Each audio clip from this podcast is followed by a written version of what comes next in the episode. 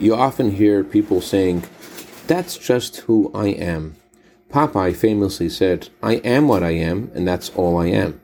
Is that a correct perspective? Is that something we should consider? Good morning and good chodesh.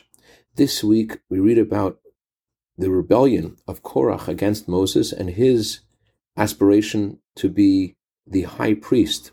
And Moses responded to Korach and said, Rav Lechem Levi, what you have is enough. God also told Moses many years later, 40 years later, that Moses did not need to enter Israel. Ravlach, what you have is sufficient.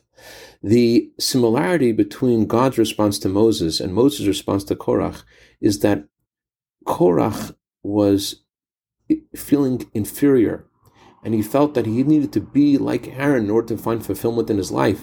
He was jealous. And Moses said to Korach, Korach, you have all that you need to be who you're meant to be, Korach. You don't need to be like someone else in order to find fulfillment. You have all the divine gifts that you need to be the best Korach you can be. You don't need to be like me.